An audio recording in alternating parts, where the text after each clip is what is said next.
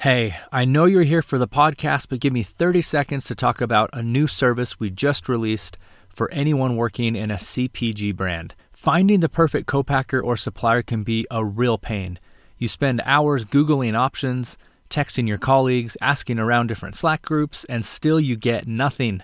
That's why we created Fiddle Connect Consulting, a done for you service that does all of the hard work of finding your dream co-packer or supplier. Best of all, it's 100% guaranteed, and you get three free months of Fiddle inventory operations software included. Interested? Just go to lp.fiddle.io forward slash FCC. That's lp.fiddle.io forward slash FCC. Now, on with the episode.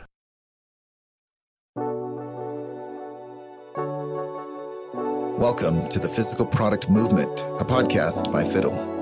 We share stories of the world's most ambitious and exciting physical product brands to help you capitalize on the monumental change in how, why, and where consumers buy. I'm your host, Ken Ojuka.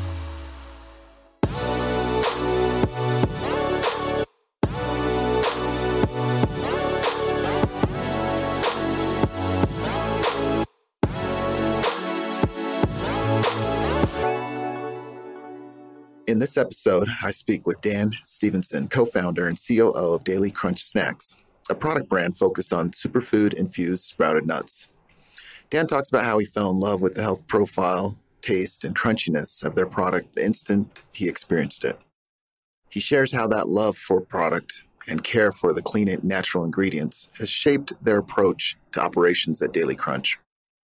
Dan talks about the challenges and opportunities of sourcing your own raw materials, how to engage with and work with co-packers, and how to think about your margins for wholesale, retail, and D2C. With years of experience in CPG, Dan had great actionable advice for anyone trying to launch and grow a CPG brand. Enjoy. All right. Hey, Dan, how you doing? Thank you for joining me on the podcast today. I'm looking forward to diving into your journey a little bit. Great to be on here with you, Ken. I appreciate you having us on. Yeah. Where are you calling in from? I'm actually here in Nashville, Tennessee, home of country music and now Daily Crunch Snacks. Oh, very nice. Yeah, and we we definitely want to dive into the story of Daily Crunch Snacks and hear where you came from and your journey. But we do like to kick it off with a quote.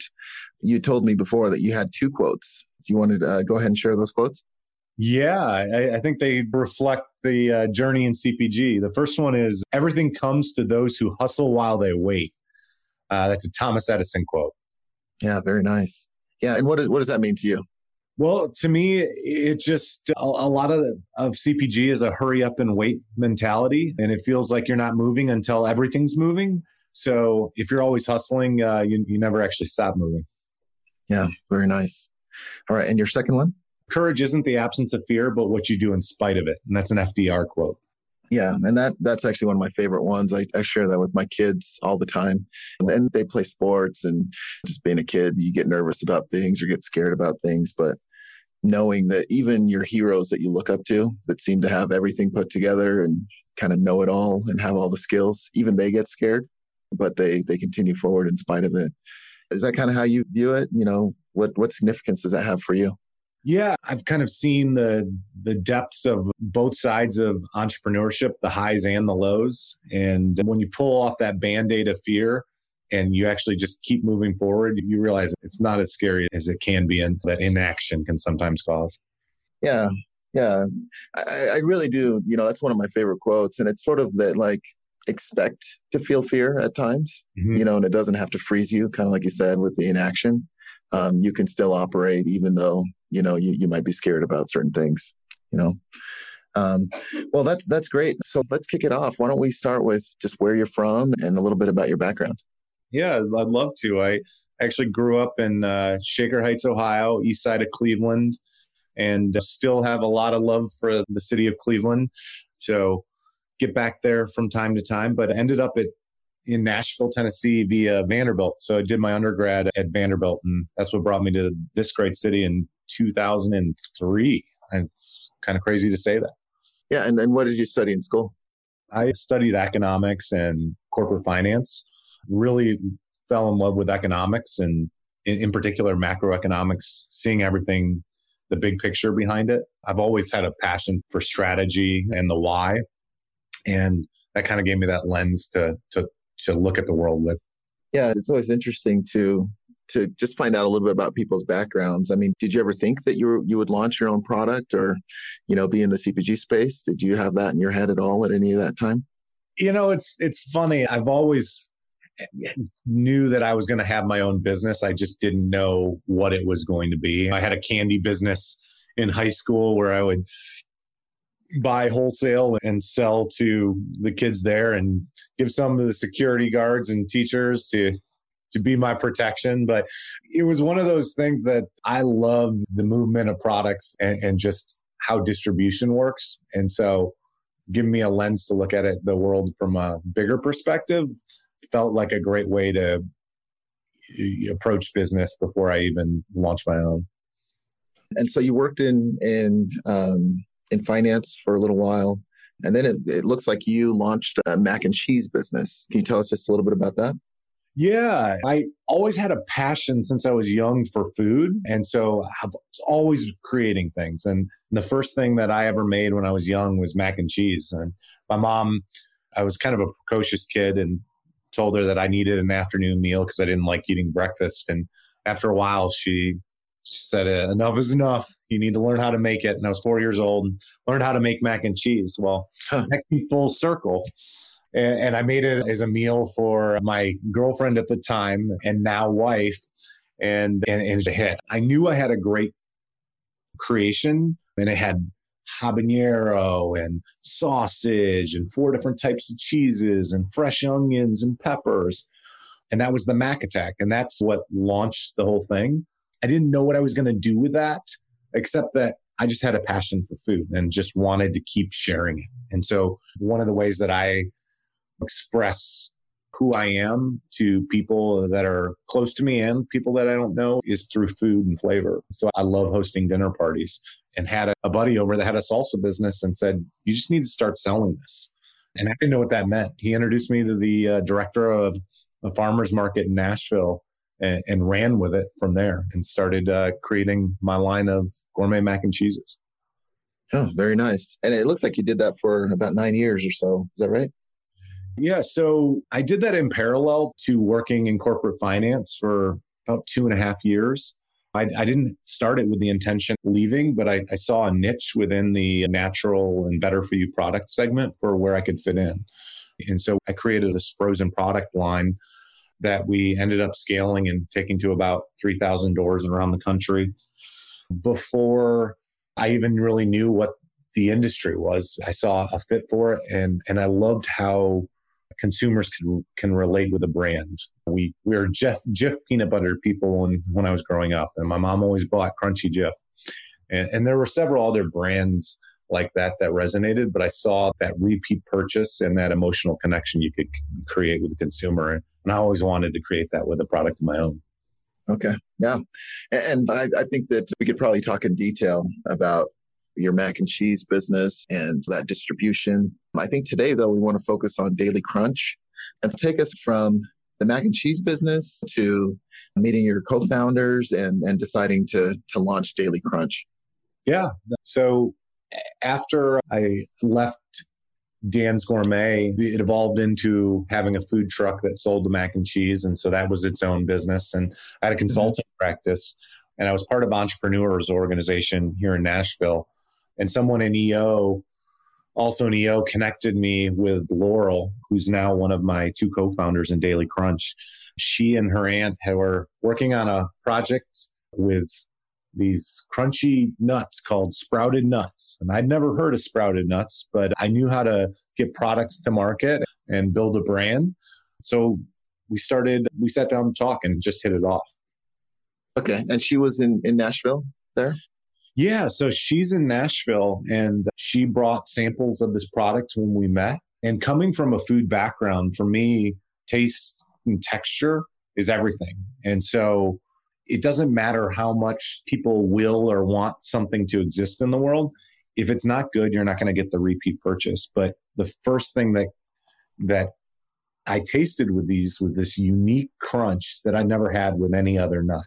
And so I was immediately intrigued by the product and then really fell in love with my co-founders and, that was a difference that I, I didn't have with the first business was a founding team okay got it maybe you could explain a little bit more about these nuts. I'm sure all you know the listeners they've they've had nuts before. What's unique about and what captivated you about what laurel showed you? Yeah diane actually discovered this process in india. Her sister was going there regularly for spiritual reasons but all the women would soak their nuts in water at night and then eat them the next day. So they brought that process back to Austin, where her sister was living, and started dehydrating them. And the, the dehydrating of them, anywhere from uh, 12 to 48 hours, gives this unique crunch. And so now what we have done in this scale up is the soaking, and, and it sheds the phytic acid. So this phytic acid is on the outside of almonds. Almonds actually have the most amount of phytic acid of uh, any food in the world. Actually inhibits digestion. So the sprouting process, our soak, sprout, and dehydrate process, removes the phytic acid, makes it easier to digest, and then hollows it out on the inside. And then the dehydration pulls the water out, leaving it this crunchy nut that is unlike anything else before. It actually makes an audible pop that you can hear. Let's see if I can even here. And oh, so, oh, yeah. Yeah. yeah. So early on in the branding, we knew we had to convey the most important part of this, which was the crunch. Because even though there's all these amazing health benefits that even Diane didn't know at the time, we just knew she had a better nut, including there's higher bioavailability. Your body's able to absorb more nutrients with this process from the nut.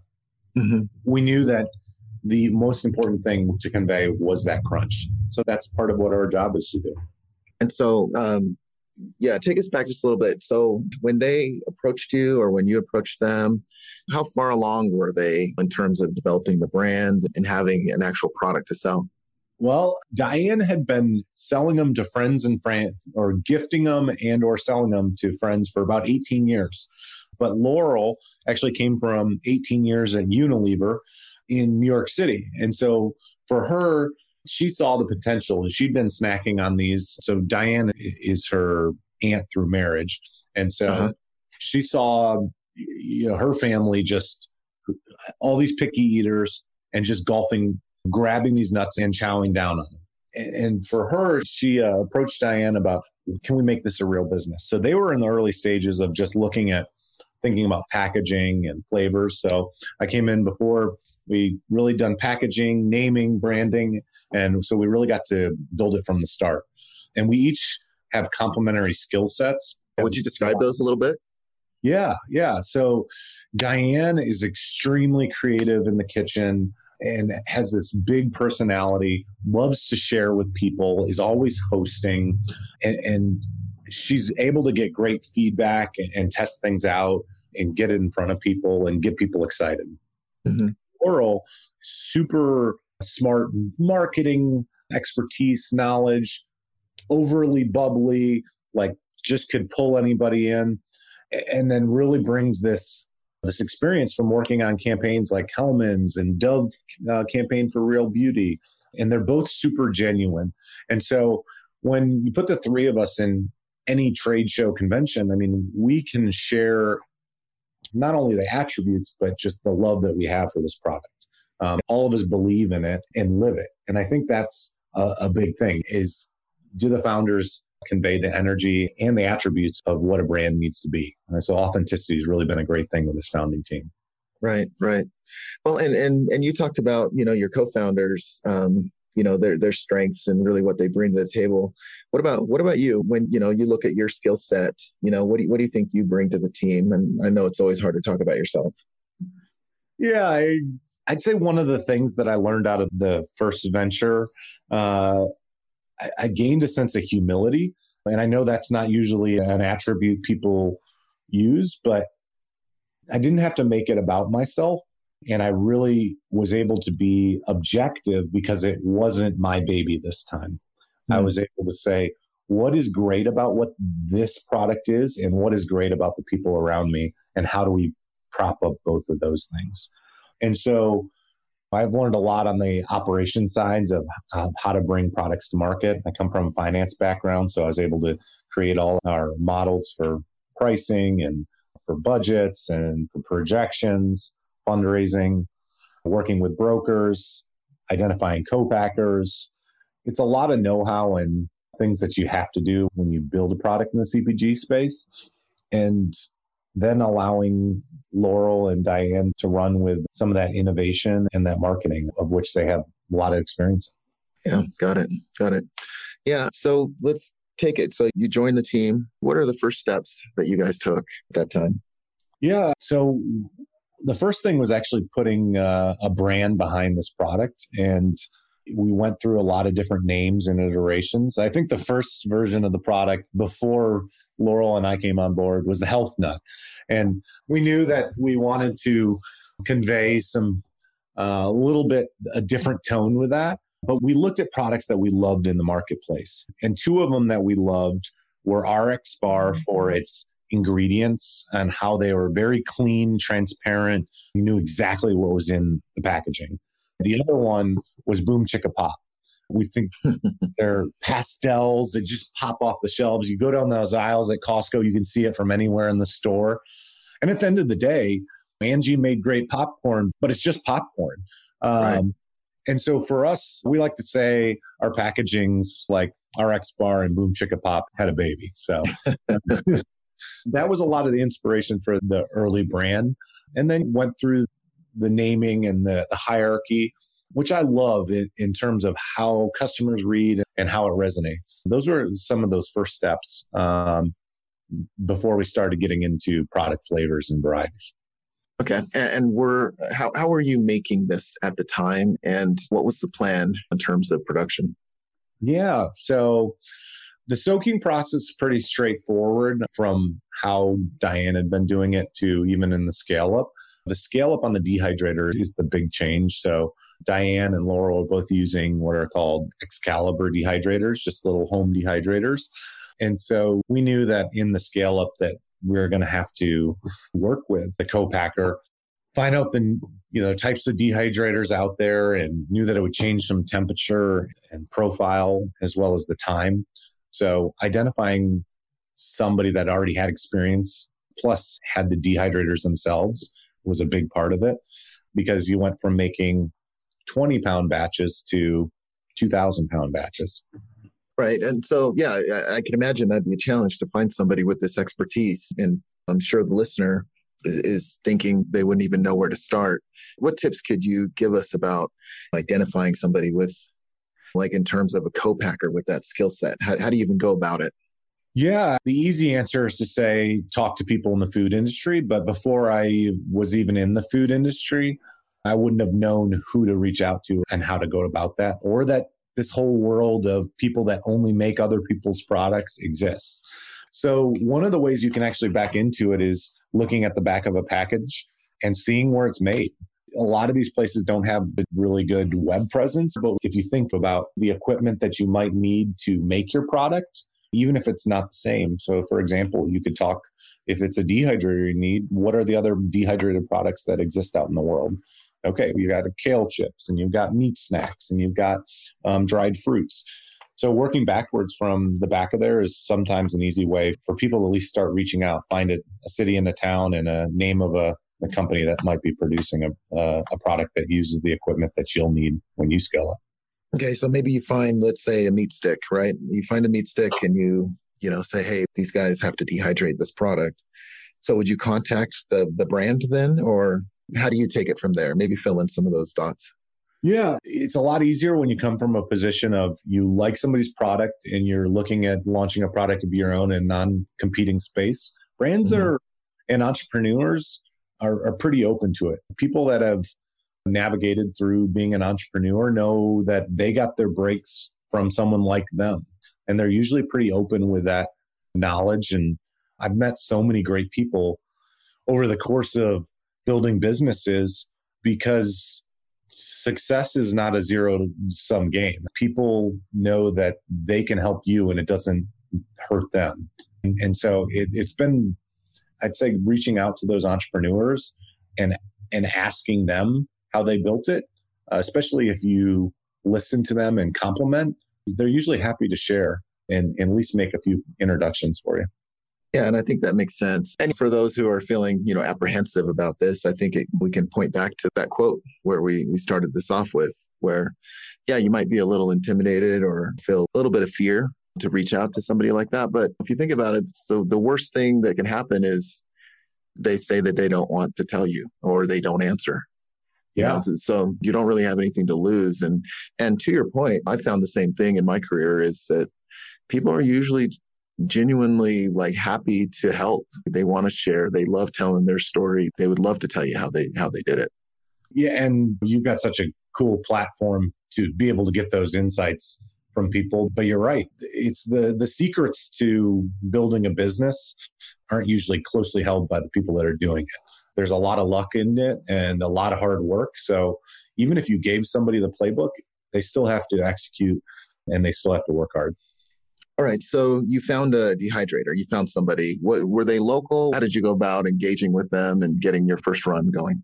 They are actually on the East Coast, and so not local at all, and not really close to where almonds uh, come from. We source all of our almonds from Northern California, and we test run uh, a few products uh, with them. They'd never done almonds, or actually never had done nuts before and and so learning process was very real for what could go wrong. So I remember one of the batches we ran. I swear, we we tried it and um, like it. This isn't right. It it tastes like Chinese food or, or something. I mean, we, we couldn't identify it, and we found out they'd run flavored onion rings uh, the, the, day before, and and and part of that was there. It's just a different level of sanitation because almonds absorb so much flavor. Okay. Um, and so that that process of sitting there in air for as long as we dehydrate them it, it, it, becomes it opens the pores of those almonds to take on whatever flavors are in your dehydrator chamber. So uh, that could be a good flavor though. It sounds like you could yeah, you could run with that a little bit. Yeah. As long as you know these aren't your classic unsalted clean flavor. Yeah i, I agree. There, there's definitely room for um, for a, a general Tso's uh, yeah, that's funny. And so there, it sounds like there was a process of experimentation to to get your your product just right. And it, and to be honest, it sounds like you had some experience with this before from your previous uh, businesses. You know, working with a co-packer. And how do you think how do you think you approached it? Maybe some of the things that you did right that maybe you've seen other people you know, mess up when engaging with a new co-packer? I think that uh, transparency is really important in that co-packing relationship of what ingredients we're using, how we're doing a product. And I, I know that some co-packers aren't or don't want to be transparent on where their pain points are for cost or the sourcing of materials. So one of the things that we did early on was source all of our own materials.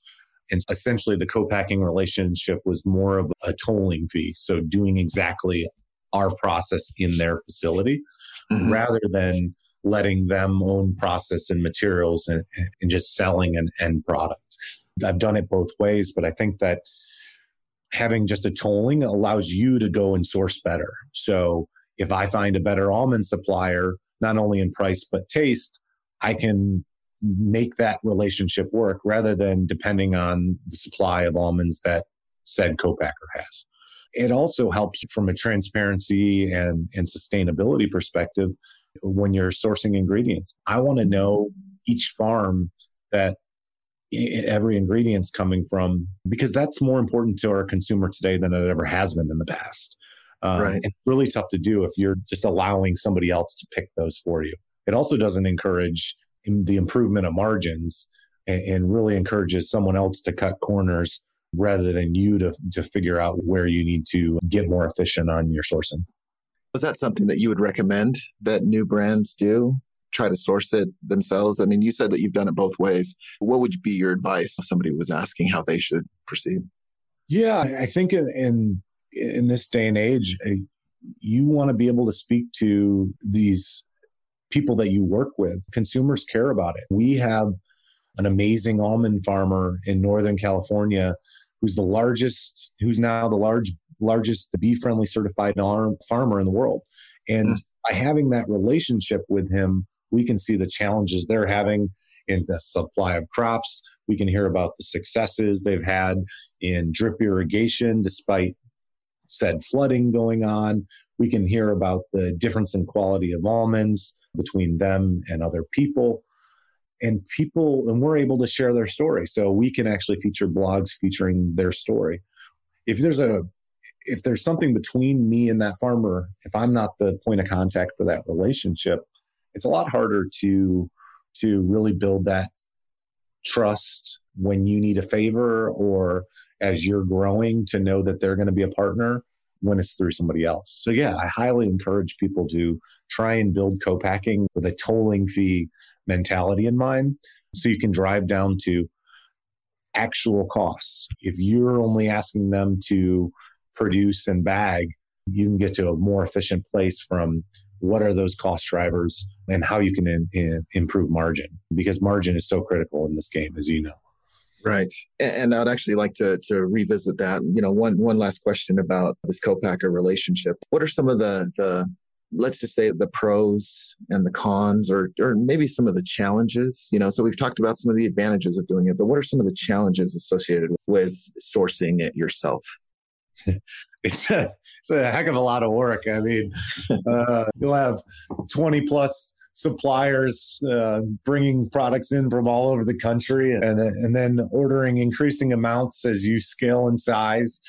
When if somebody else was buying everything for you it, it really helps the cash flow because if you're not paying until say 15 to 30 days after a product's produced that's the first time cash goes out in the business flow. But when you're sourcing your own ingredients, you're buying ingredients 60 to 90 days before production date, which means that you're 120 days before you would have paid it if you had a co-packer sourcing and making it all for you. So huge shifts in in the in, in the flow of cash. So that's where I think some of the advantages are to people that mm-hmm.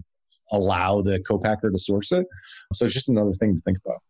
Yeah, yeah, I, I, think that you're right. The cash flow is definitely a concern. Uh, like that economies of scale. If, if you have mm-hmm. a co-packer that's already buying, say you're making chickpeas, they are already buying a million pounds of chickpeas from a farm that you go to try and negotiate pricing. The incremental amount of your 100,000 pounds to their million is your 100,000 pounds on your own might might cost 50 cents a pound, but they're already at 40. So, right. Uh, you get the, there's economies of scale if you have them, if you can leverage their buying power. If they don't have buying power in what you're producing, there's no re- real need to have them source it for you. Yeah, particularly if they're marking it up. And and that's one of the reasons why a lot of co-packers like to actually yeah. source for you is they'll mark up the, the, the price and pass it on to you. Yep. Um, yeah, so let's dig into margins just a little bit. You know, um, let's say that I'm launching a new product. Let's go with the chickpeas example. How do I need to think about my margins at every level from my cost to produce it to what I expect to sell it to a um, wholesale seller for, and then they'll mark it up? Can you maybe explain that a little bit for people who are a little bit unclear on that? There's some rough numbers that we can put there, but I would want to be at a 50% margin goal. So maybe you can't get there right away, but you're probably going to have margin compression over time, 50% margin between what it costs you to produce and what you sell it to, to wholesaler for. So that allows you, gives you some room to promote as well as, as distribute it and, and actually put some away for growth. That would be a goal to work backwards from. And then as far as a rough number goes, you can basically take the price you sell it to a distributor for and double it. So if you're selling a product for $2, you might get some more advantageous distribution, but when you go through a distributor, they're going to mark up anywhere from lowest you'll see for a cost plus will be about an 8% markup, but it will go as high as 35%. And then the retailer once they buy it from the distributor, will mark it up anywhere from 35 to 50%.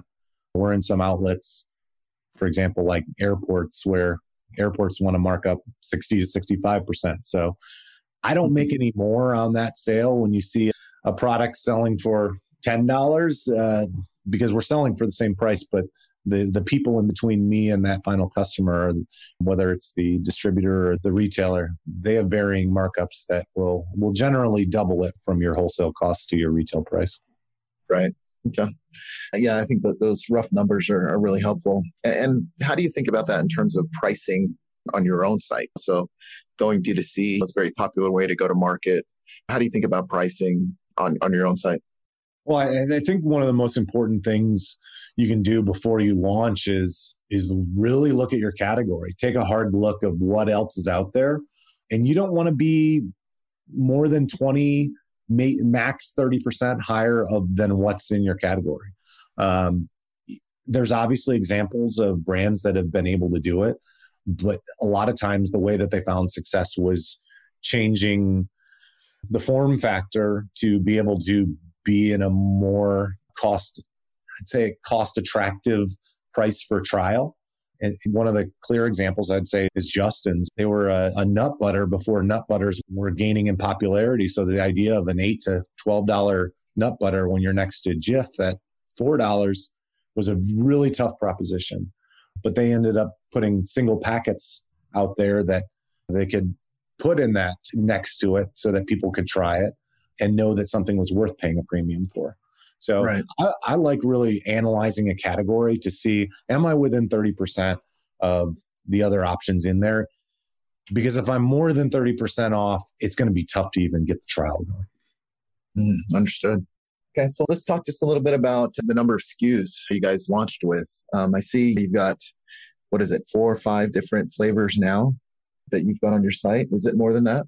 we've got different bundles, but right now we've got five flavors in two varieties. Mm-hmm. So the first three were our classic sprouted almonds, which actually won the Good Housekeeping Snack of the Year award last year. Nice. And, Congratulations. Uh, thank you. Thank you. Very proud of that one. And then we also launched with our cherry berry nut medley. So it's blueberries and cherries with sprouted almonds, walnuts, and cashews. So kind of trail mix, but in an elevated sense. And then the third one is our coffee soaked sprouted almonds. So instead of soaking in purified water, they soak in coffee um, and take on that rich Arabica coffee notes. And so those were the three that we launched with last March at the start of the pandemic. Wow. And uh, if you had to do it all over again, do you think that was a good strategy, launching with the three? How did that work out for you guys? You know, it, it, Three is um, the minimum number that I would ever launch a line with. I'd say three to five is a great place to be. Five, you probably get some cannibalization for a new brand.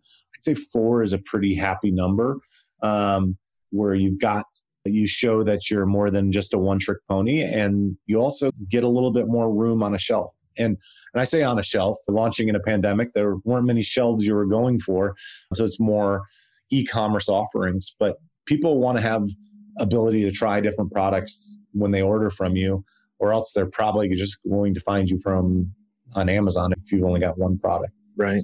Okay. So yeah, let's dig into that a little bit. You guys launched in the middle of the pandemic, pretty early in the pandemic. How was that? And what were some of the challenges and what are some of the advantages from launching at that time?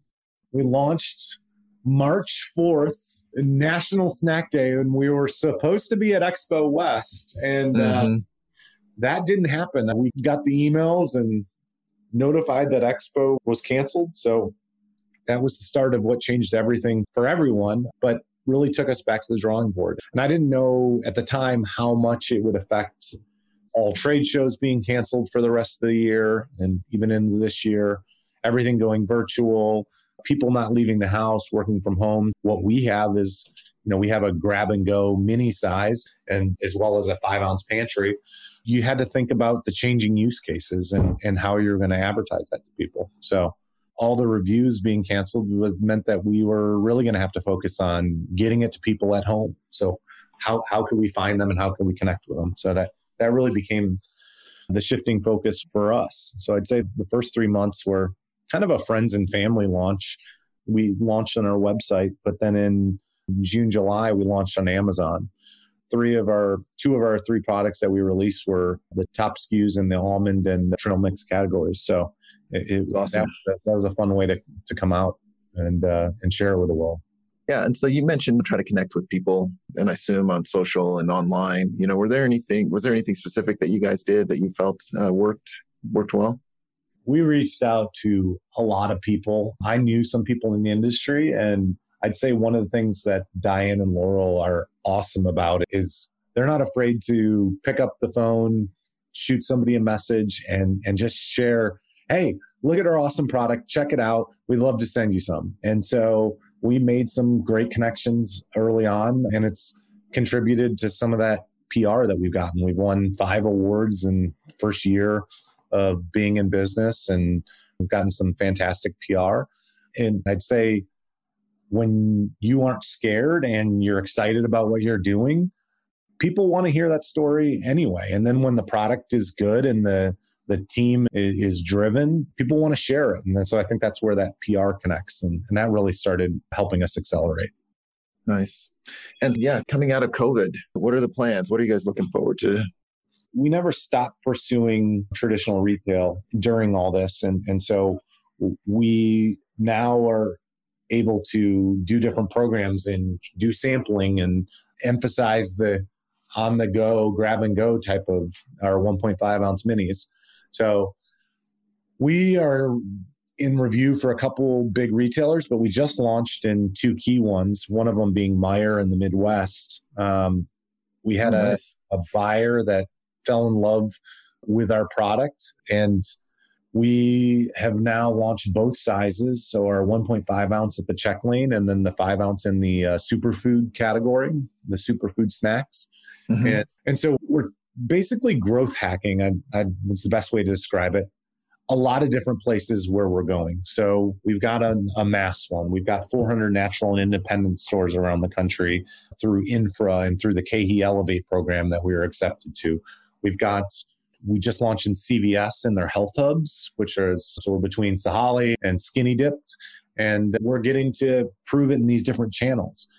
I, I really like testing a lot of different areas different channels to see different velocities. So one of the ones we've been doing a test in is the airport market. And we went into San Francisco airport into a couple of their stores and it's been flying off the shelves. And San Francisco's been one of the hardest hit airports in the country. But because of the progress we've made there, that we're going to expand with this national airport retailer.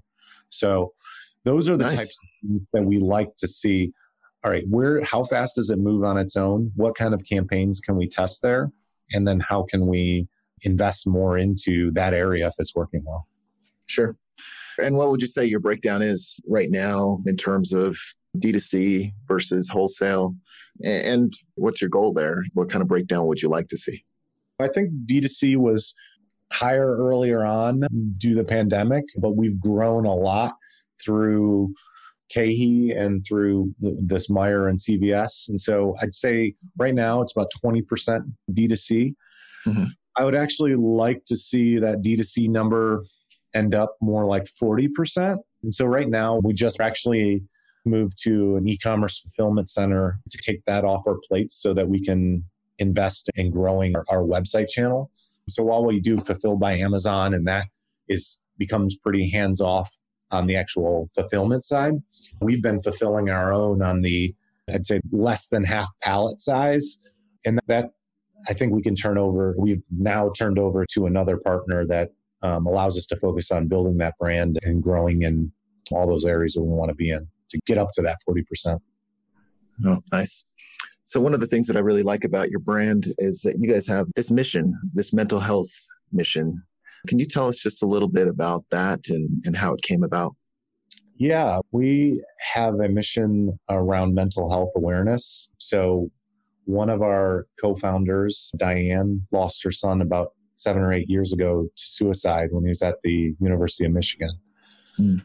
He was suffering from bipolar disease and was going through more than anyone knew and needed mm-hmm. an outlet for connecting um, with other people to know that like how deep that hurt was. And so one of the things that her family came out of this was developing the Wolverine network at the University of Michigan for the support network.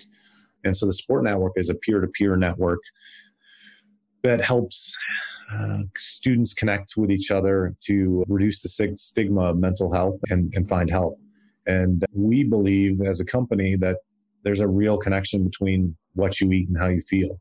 So beyond the support network being a great group and reducing such a critical age for when mental health issues really pop up during that those college years. We really feature um, people that are open with their mental health struggles because we all have them, and it's okay to not be okay. And that's one of those.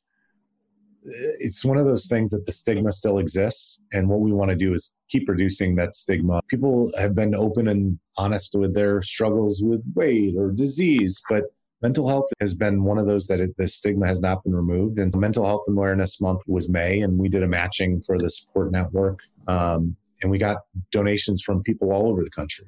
Not only donations, but we had buyers that we've met with and people that we've met with and customers that say how much what we're doing really makes a difference because everybody has someone in their life, even if it's not them personally, that is dealing with mental health issues that's been a real rewarding focus of building this business as well.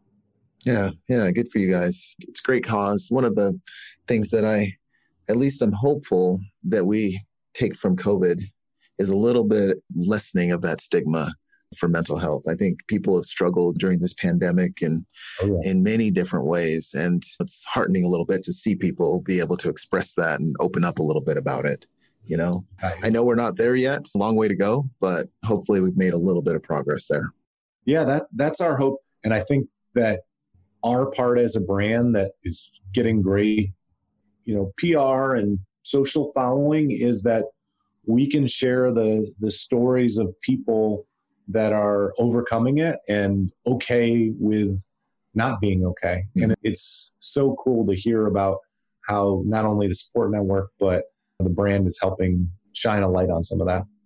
Oh, that's great. That's inspiring. Yeah. Um, let's switch to the the quick fire round. Um, before we actually started recording, me and you were talking for a little bit, and I realized we could talk forever. Let's wrap this up here. We'll go to the quick fire round and then get a, a few parting words from you. So, four quick questions. Just tell me the first thing that comes to to your mind. All right. Um, what's one tool or resource that has helped you the most in your current career? Fiddle. How is that even a question? no, hey, I, and I and I love that answer, of course, right? So, no, we I've been building models and, and and spreadsheets with both costings and inventory flowing in and out. And when I saw that the fiddle was an option to connect all those, I I I was like, all right, sign me up for whatever demo you got. And we've uh, just started implementing it three weeks ago, and couldn't be more impressed so far. No, that's awesome. That's awesome. And we're very open to your feedback, especially with your experience, you know, modeling costs. And, you know, we'd love to, to bake some of those learnings into the product to help other people. I've got one. I've got one. Building an AI predictive nature out of it. I've talked to Morgan and I, I've dropped that one on him, but I'm going to drop it on the podcast to put the pressure on you, Ken. Okay. we'll get right on it. What's one book that you could recommend to people? Shoe Dog uh, by Phil Knight. I absolutely love that book. Oh, I've never written an, a letter to anyone after reading a book, but I wrote a letter to Phil Knight of Nike. I mean, it is the most incredible story of entrepreneurship and the real struggle behind it. It's so raw and open that I was just, I was compelled. I had to reach out to Phil. That's awesome. Yeah, I listened to it on Audible.